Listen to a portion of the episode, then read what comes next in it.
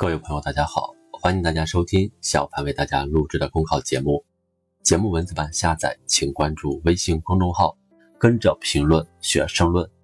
本期话题为：地摊经济的春天来了吗？小地摊，大民生。据媒体报道，中央文明办主动适应常态化疫情防控形势，在今年全国文明城市测评指标中，已明确要求不将占道经营。马路市场、流动商贩列为文明城市测评考核内容，推动文明城市创建在恢复经济社会秩序中满足群众生活需要的过程中发挥更加积极的作用。今年的政府工作报告也提出，通过稳就业、促增收、保民生，提高居民消费意愿和能力，支持餐饮、商场、文化、旅游、家政等生活服务业恢复发展。这意味着占道经营。马路市场、流动商贩等以往被认为影响市容市貌并屡遭严厉整治的行为，将被宽容以待。对于很多人来说，此举无疑是一件利国利民的大好事。人间烟火味，最抚凡人心。一个小小的政策缝隙，就有可能让整个经济都活起来和活起来。在疫情影响经济发展的背景下，这样的政策善意值得点赞。不必讳言，地摊经济门槛低。秩序也不那么井然，甚至不无散乱、杂乱、混乱，这也是其被一些市民乃至管理部门屡屡诟病，并严肃监管的重要原因。然而，恰恰是这种低门槛性，才扩大了民众的参与度。而秩序上的乱，从另外一个层面看，则意味着丰富、充实，是经济生活的一种真实呈现，它存在的价值无法否认。小烟者。触手可及的小摊贩让市民的生活十分便利，交易变得简单快捷，生活成本也因此大大降低。这种方便是双向的。以菜摊为例，允许小摊贩在城市摆摊儿出售季节性农产品，如西瓜等，比进超市显然要方便，价格上也会平稳些。而从宏观经济的大视野看，地摊经济一点儿也不低端。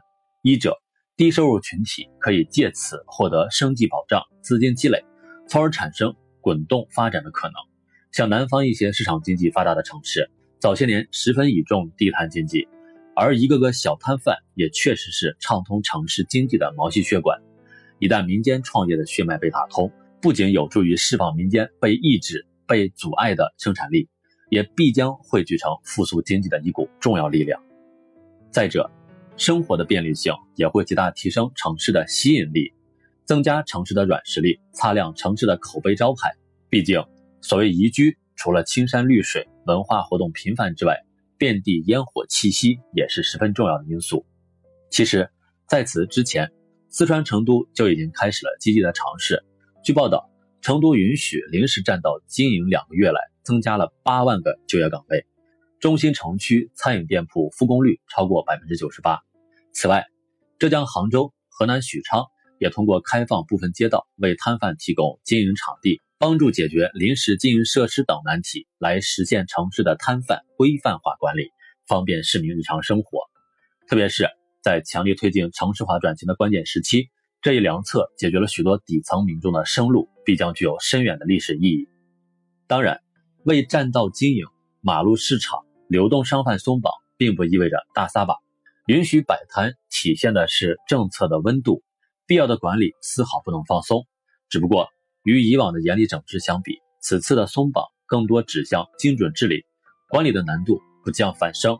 对于以往习惯于驱赶的管理机构和管理人员而言，这无疑也是一次考验。无论如何，城市允许摆摊儿都是令人欣喜的施政实践。尽管从政策到现实还会有些波折，地摊经济的春天是否来到还不好说，但总体而言，这样的弹性令人欣慰。本节目所选文章均来自人民网、求是网、学习强国。申论复习，请关注微信公众号，跟着评论学申论。